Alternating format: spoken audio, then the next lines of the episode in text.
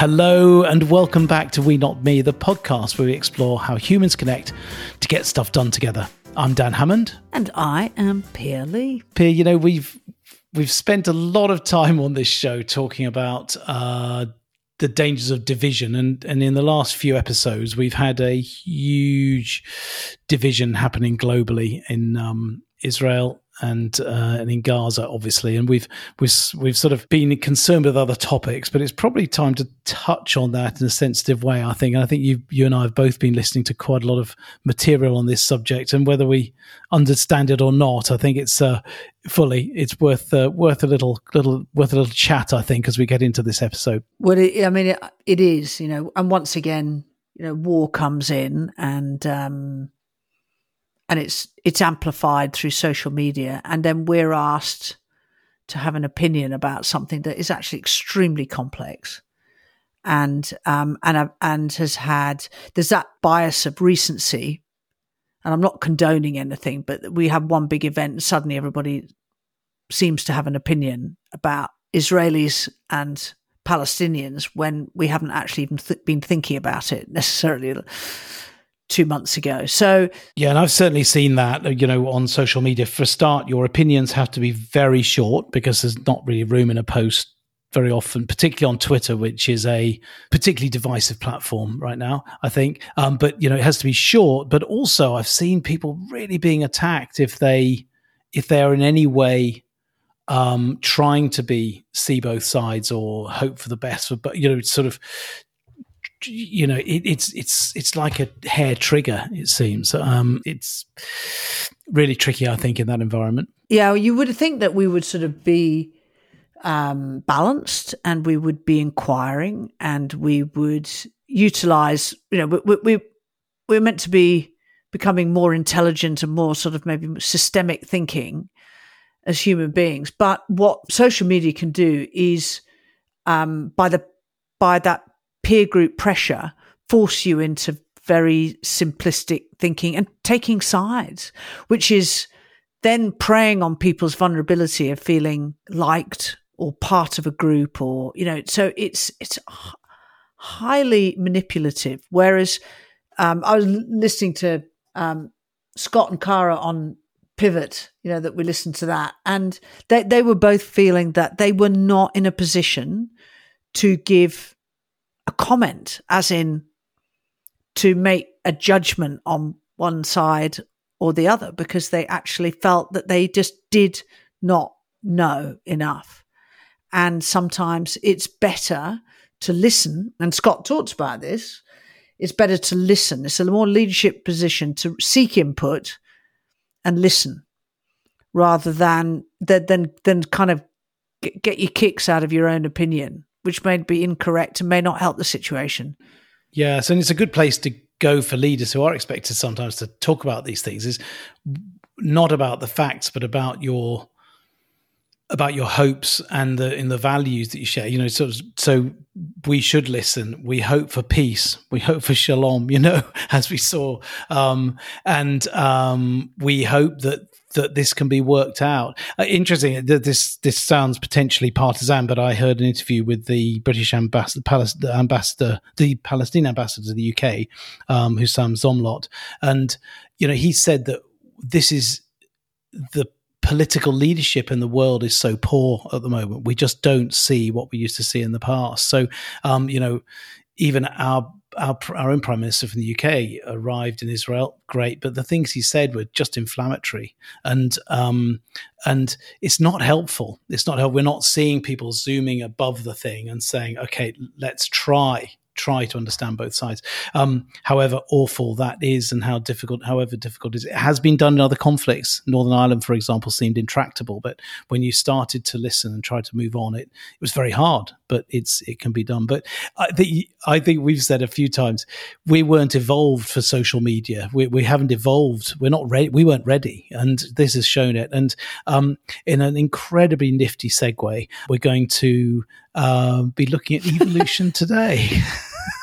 Talk about jackdaws, which may seem a very strange segue, but I think I think there's a whole thing. Let's talk about it afterwards. There's a whole thing about what could we learn about evolution here as human beings? And uh, we tend to think that we we run the show, but actually, um, when we talk to Alex, I think we're going to learn at, learn that we should maybe be eating a little bit more humble pie. Yes, indeed. Alex has a wonderful story to tell, and uh, about his exploration of animal evolution of all kinds, including the kind of animal we are as humans. So let's go and hear from Alex now.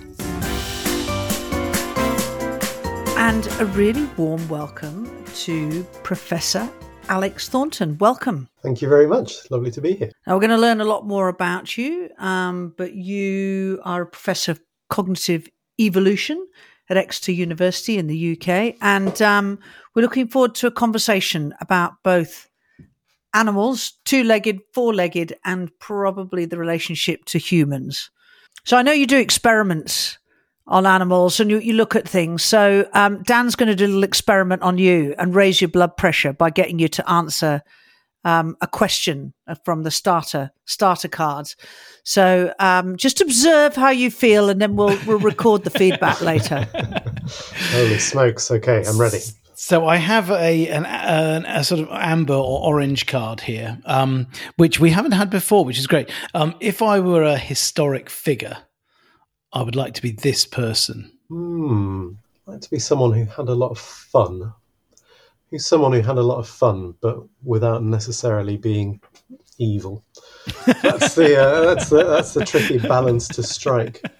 Yeah, I don't know. Possibly, possibly an explorer of some kind. I mean, okay, the obvious answer as a biologist is it's got to be Charles Darwin, doesn't it? Excellent, excellent. Well, tell us a bit about about him. I, I, living in Ilkley as I do, I know he spent some time in 1859 in Ilkley recovering from his ailments or trying oh, to. Yeah. Did he have his hat on or off? well, I think with the treatment he got would require hat off. Um, but tell us what why Charles Darwin. Tell us a little bit about about a little bit about him. Well, I suppose I mean Charles Darwin is is the originator of quite possibly the greatest idea that any human being has ever had, as far as I'm concerned, and as far as I think many scientists are concerned. So he allowed us to understand the nature of the world, why it is that there is so much diversity in the world, um, the conception of humans as part of the world rather than as being apart from the rest of uh, the rest of life. Um, and you know, we're still working on his ideas to this day. And you know, aside from that, he had a he had an exciting life. You know, he travelled around on the Beagle, seeing the world, being astounded. Being, I suppose, the nice thing about Darwin is that he was he was a pure scientist in the sense of he was totally childlike. He was just curious about the world in the same way that kids wander around going, "Why is this happening? Why is that happening? And why is that beak bird's beak a different shape to that other bird?" And uh, and you know that led to some really fundamental ideas um, that you know people I suppose often don't realize the number of different contexts in which Darwin's ideas affect us, right? So, you know, for example, if you've ever been into hospital and you're worried about an MRSA infection, you know that that is an, an evolutionary process, and that we understand largely as a result of you know, things that Darwin taught us. So, so yeah, I think being Darwin would be hard to beat. Fantastic. Well, if we if we have a chance to beam you back to be Charles Darwin for a little while, we'll we'll we'll definitely let you know. All right. Um, work on my facial hair growth. yeah, it was impressive, wasn't it? Um, so, but let's talk about the actual um, your actual life. T- t- talk us a bit about yeah, what what brought you to this point here yeah, today? What brought me to this point? I actually grew up in in a huge city. I grew up in Mexico City.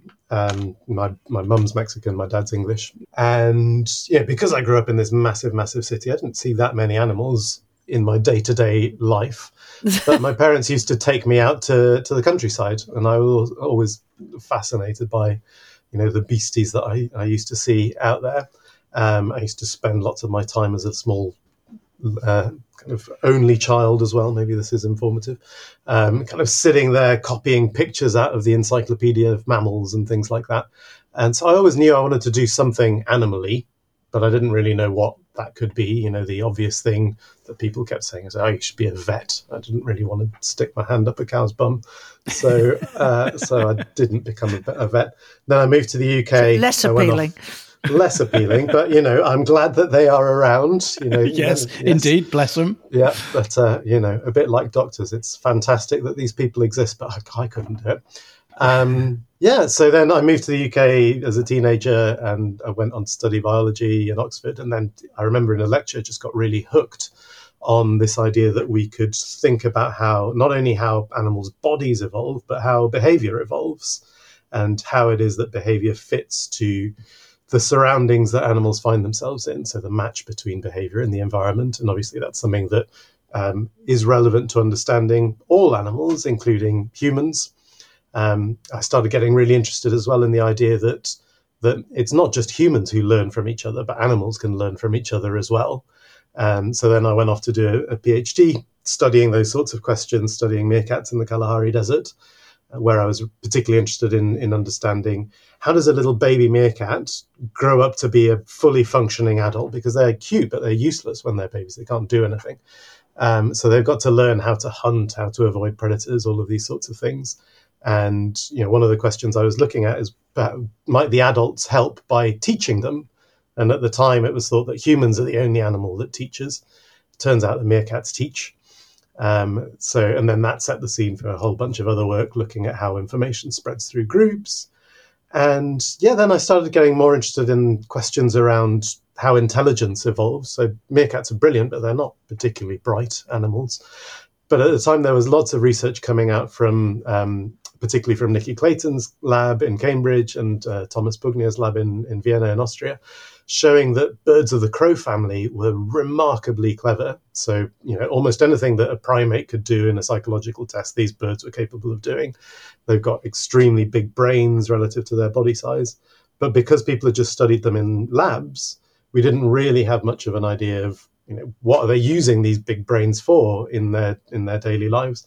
So then i started studying um, birds of the crow family in their natural environment to try and understand well what challenges do they face? How does that shape the evolution of intelligence? Um, and yeah at the same time i was getting interested in what is it that makes human culture so distinctive? So we've got a bit of a, a line of work looking at uh, elements of that as well in people. Am i correct that ravens are in the Tower of London. Now, is there anything to do with their big brains, or is that just a feature of history? I'm just wondering whether there's. I've just stumbled on something, or it's that two utterly plus two irrelevant. equals six. Yeah, yeah, that could be. Could be. Um, well, probably a bit of both. I think. Um, so, I mean, they're kept in the Tower of London. They're not there of their own kind of free will, if you like. Um, but you know, they are they're, they're tame birds who live there. And I think the interesting thing is that basically every human culture that has corvids, birds of the crow family, living around it, has myths and legends about these birds. And I think in large part that's because, you know, they've got very big brains. They're often associated with wisdom. They live alongside us. So they're very good at exploiting opportunities that people provide. And so they've always been around. We actually had a, an archaeologist come to work with us last year who was looking at corvid remains in human burial grounds and how attitudes to, to these birds have changed over the years. You know, we used to they used to be primarily associated with with wisdom, and they still are, in you know many Native American tribes, for example. Um, and then, you know, with the advent of Christianity, in part, they started to be become more associated with with death and darkness.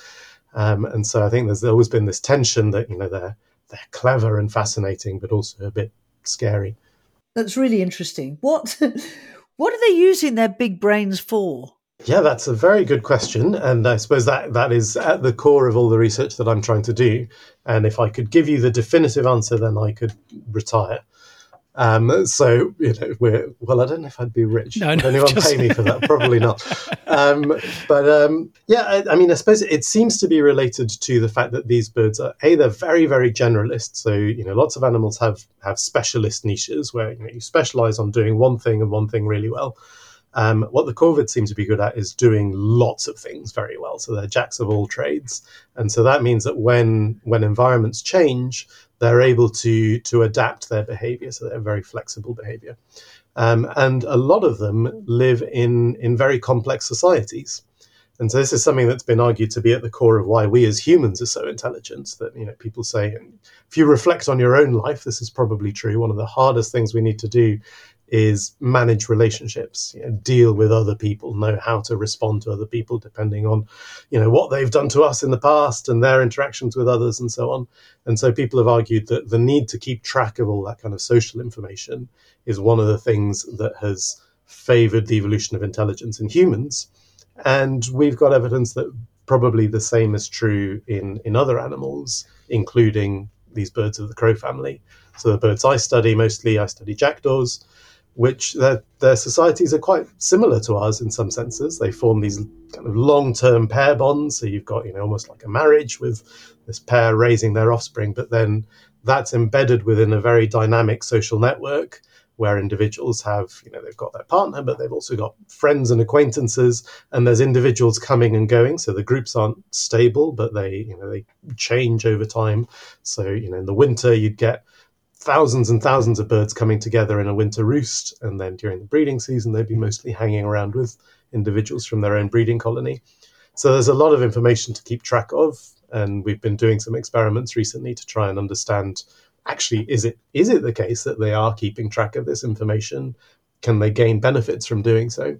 And and where where is that? I was just my brain went into a right old spin there, trying to think about cause and effect here. So, is it a um, presumably it's an evolutionary benefit for the corvid to for them to form these bigger groups in for, in some way they get some benefit from that, and then that in turn over time has led to larger brains and therefore larger intelligence. Is that the is that the flow of this? Yes, I mean, I suppose what probably what's going on is that there are there are feedback loops where you know coming together in, in groups can provide a lot of different benefits. So, for example, it reduces risk of predation.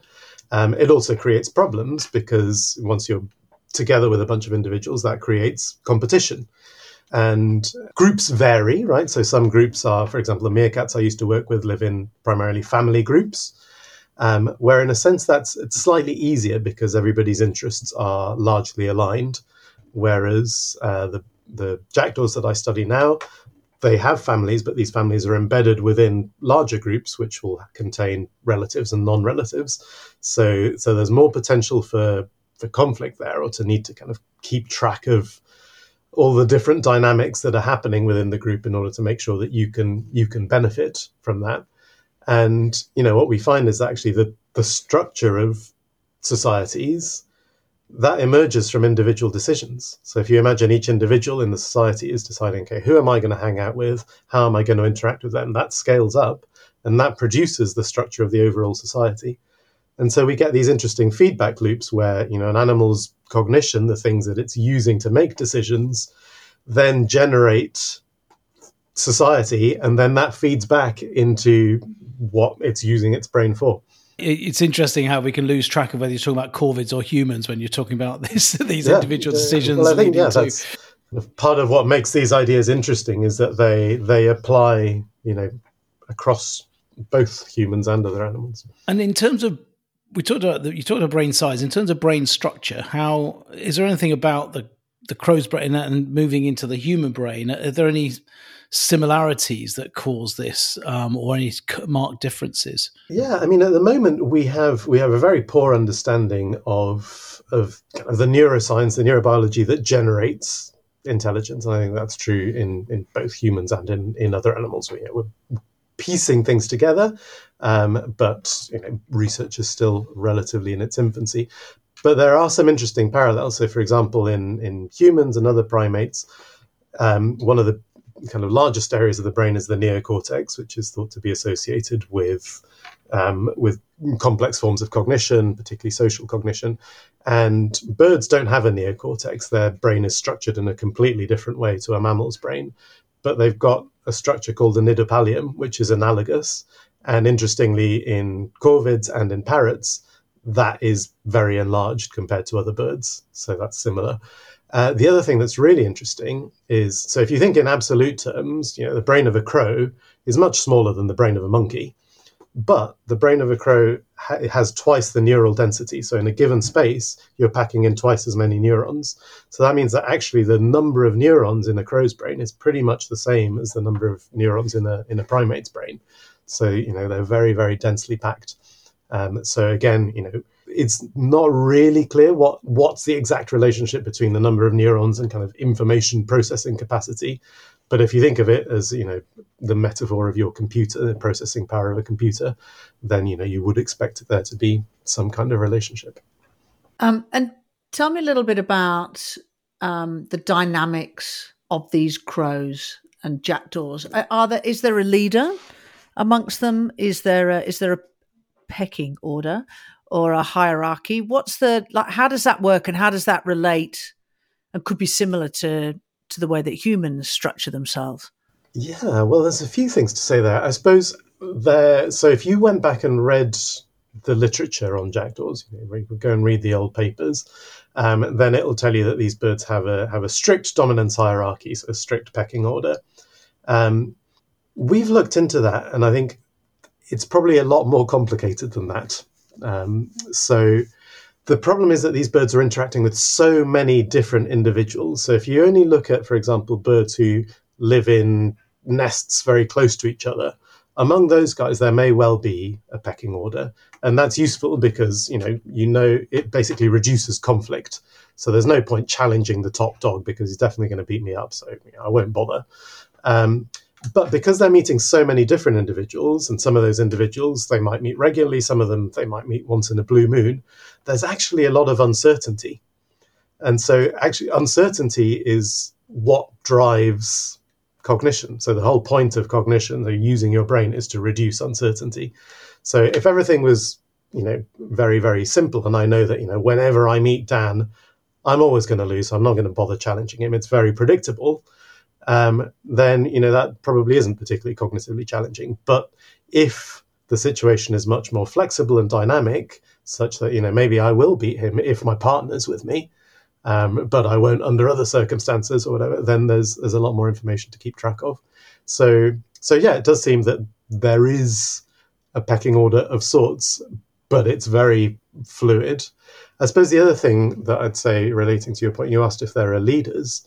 Um, I mean, one of the things that we found with jackdaws is that they actually operate in certain circumstances uh, a democratic voting process where there is no leader. Individuals are casting votes. So we find this when they're leaving the roost in the morning. Wow. So yeah, I mean, here you have you have a situation where you've got hundreds or possibly thousands of birds, and they all come and spend the night in these in these roosts during the winter, and then in the morning they've got a bit of a problem because every individual is going to have a slightly different preference as to when to leave, you know, depending on how much you fed the previous day, you know, whether you had a good night's sleep, whether you're with your partner and your kids and so on. But the birds will really benefit if they all manage to figure out a way of all leaving together, because then that's going to reduce risk of predation and it will help them to pick up information from each other. So what they do is they have a, a vocal voting system. So if you go very early in the morning, you'll start to hear one or two birds just making a little call. And then more and more and more birds join in, and you get this sudden crescendo. And if that crescendo sort of increases very, very steeply and reaches a big peak, then they all just leave poof, spontaneously. So you can see, you know, thousands of birds just erupting out of a tree like a like a sudden black snowstorm. It's incredible. That is amazing, isn't it? I mean, that, that's quite it is quite democratic that that voting. I guess the the poor crow that doesn't want to vote isn't going to get voted out. Really, you will have to go with the with the majority in the end. Yeah, it makes sense to go with the majority, and that's because otherwise you're going to be on your own in the roost and get picked off by a peregrine falcon.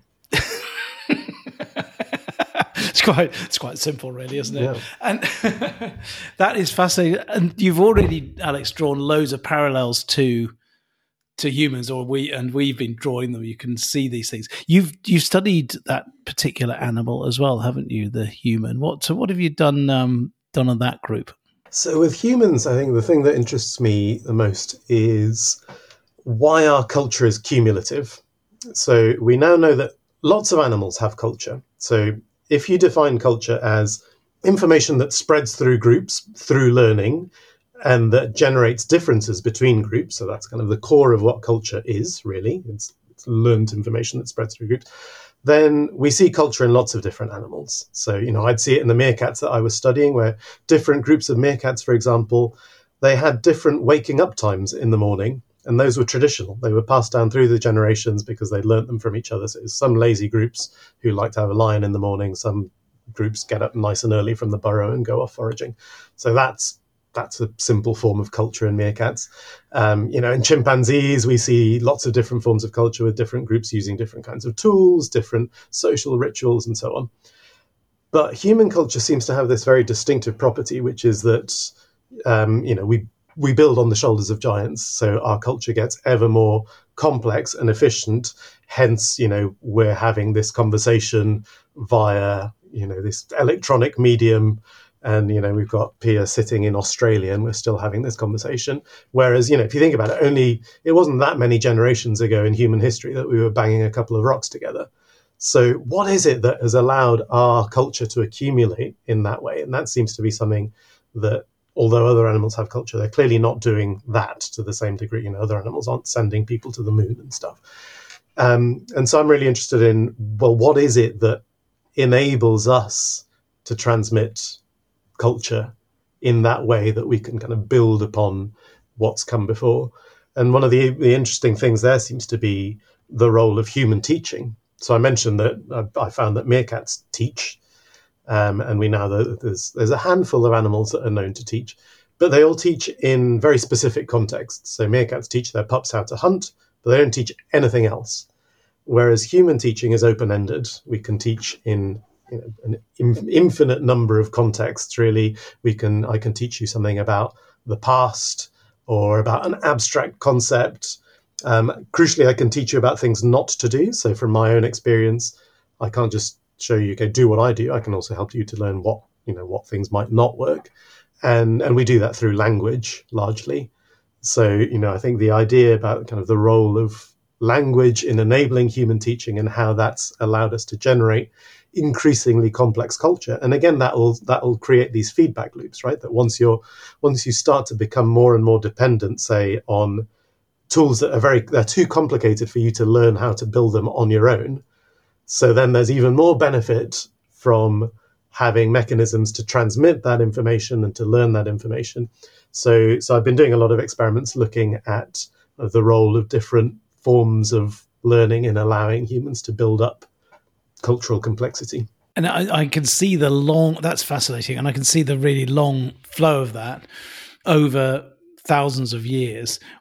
Is it, if you learned anything about learning that we, that we should learn, if you like, that we can, we can take away that you, you've seen that that's a, a particularly effective one, accelerates development or um, anything along those lines?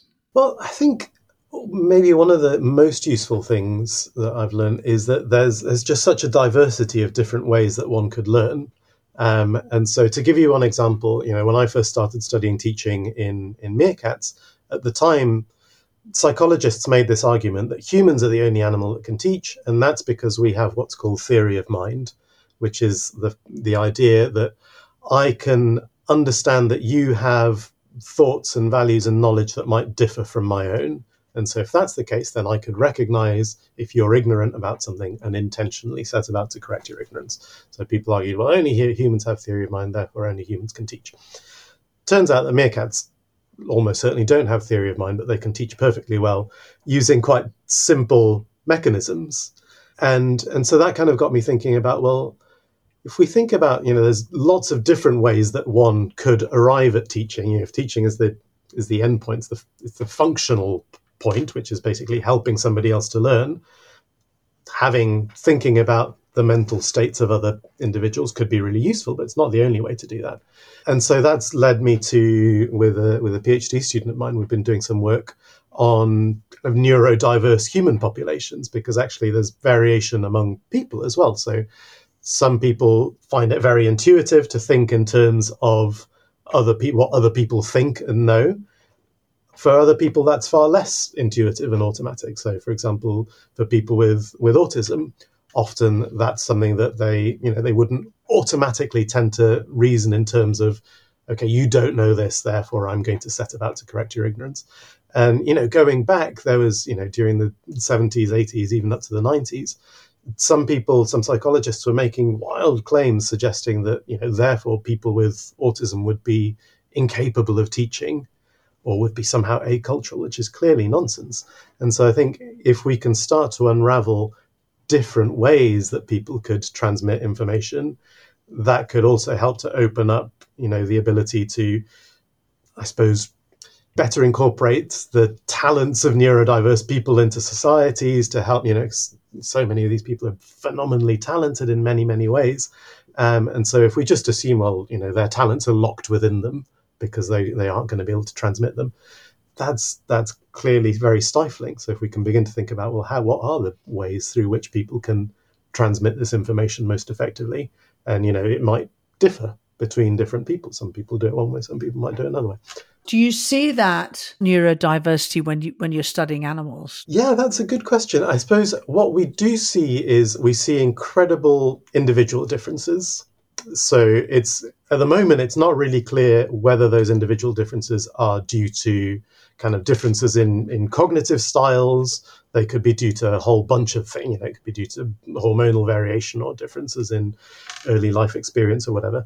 Um, so why those differences exist is still quite open. But, you know, for example, when we study the jackdaws, one of the most striking things is every time we do an experiment, which is actually quite annoying in many ways, it makes the data hard to analyze, different individuals will respond, but they respond in different ways.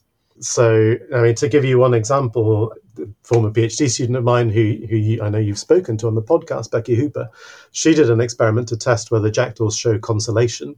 So this is the idea that you know if your if your partner's upset, has experienced something stressful, do you then go and console them? You know, do you go and give them a hug?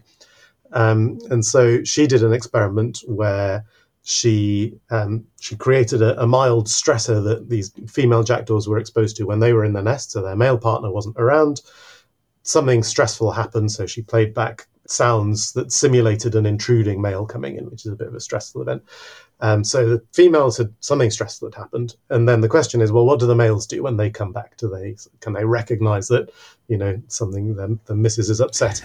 um, and and the cool thing was that they do they do seem to recognise that something is amiss because they respond, but different individuals respond in different ways. So some of them, as you might kind of naively expect, would then increase their their cuddliness towards the female. They'd go and preen her and so on but a lot of them would do exactly the opposite and would just leave.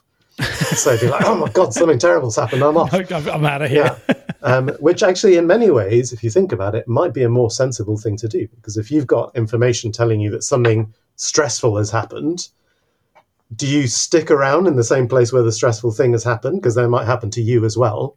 And given that these these pairs are raising kids together, that's actually not good for the female either if something bad happens to the male as well. I mean, that's a more of an emotional response rather than a rational response. Because I mean, you know, if you're if you're consoling your your partner jackdaw, you're caring about them rather than you know necessarily thinking about your own gains or your you know what might happen to you. Yeah, well, I mean that's true, but I suppose as as evolutionary biologists, we always want to be thinking about well, why would this evolve?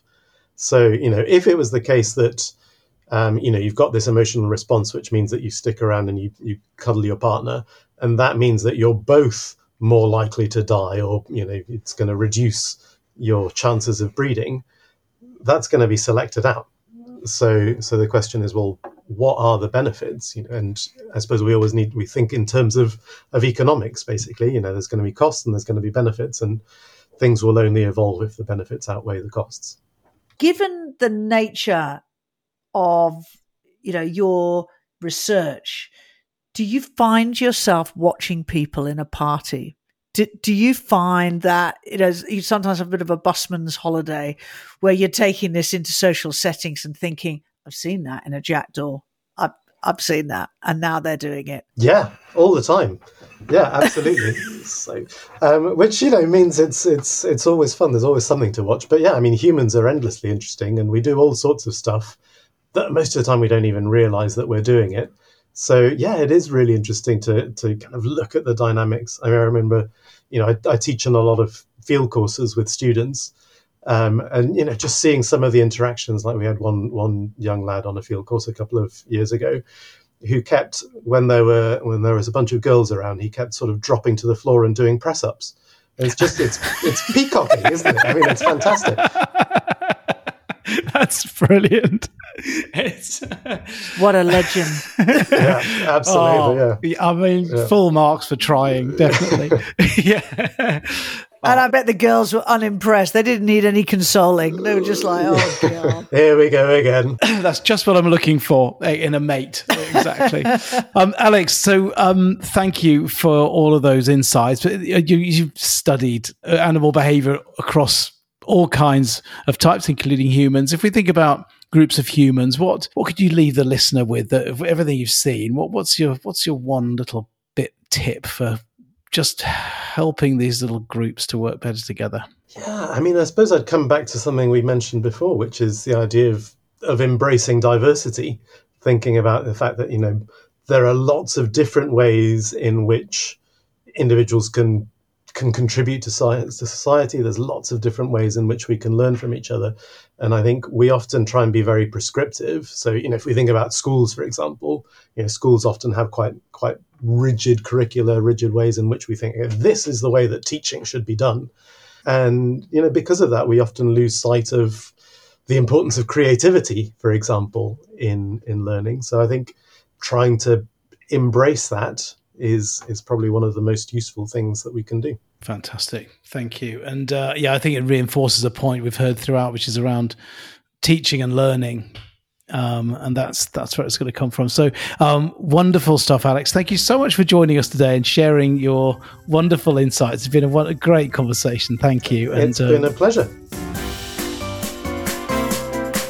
Especially liked the experiment when they stressed out the Mrs. Jackdaw and and the Mrs. Jackdaws were were worried that there was a predator and then the Mr. Jackdaws returned to a flock of stressed females and th- and I think this says a lot about the way that we respond so there was that act of consoling I mean the thought of of a a jackdaw consoling is really quite quite an oh, I amazing loved thing it. and then Put your wing around. Yeah. put the wing around come here love it's okay Come here. That's all right. Don't worry. but then Don't the worry. others well they just flocked off really didn't they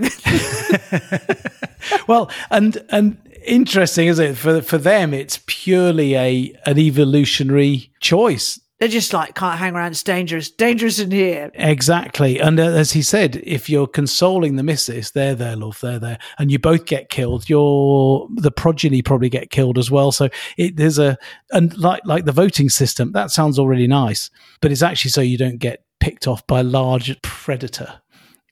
and bring it back to to the subject that we were talking about. All the complex challenges in the middle east really interesting because there you've got choices and the way that you're behaving for evolution it was when one of the women that was released was an 85 year old who'd been a peace activist and she'd been harangued on the taken on a motorbike, been beaten, been you know it wasn't. But the moment when she'd spent her entire life trying to create peace and and supporting children from the Gaza Strip, when they released her, she reached back and shook hands with her captor, who reached out to her and warmly took her hand in. It was such an interesting thing to look at. And there's that moment of consolation or, you know, yeah, and hope. Yeah, that's a consoling moment, isn't it? Yeah, and and hope, and I and I think some of these folks are trying to kill kill hope and trying to rekindle it is important. And I think from an evolutionary standpoint, you know, our corvid friends, the jackdaw, you know, while they have structures in their brains that sort of seem to mimic this, we as humans have a very large prefrontal cortex. We shouldn't be run by our limbic brain, which is about immediate threats, family, you know, these more evolutionary things that that that that scan for threats.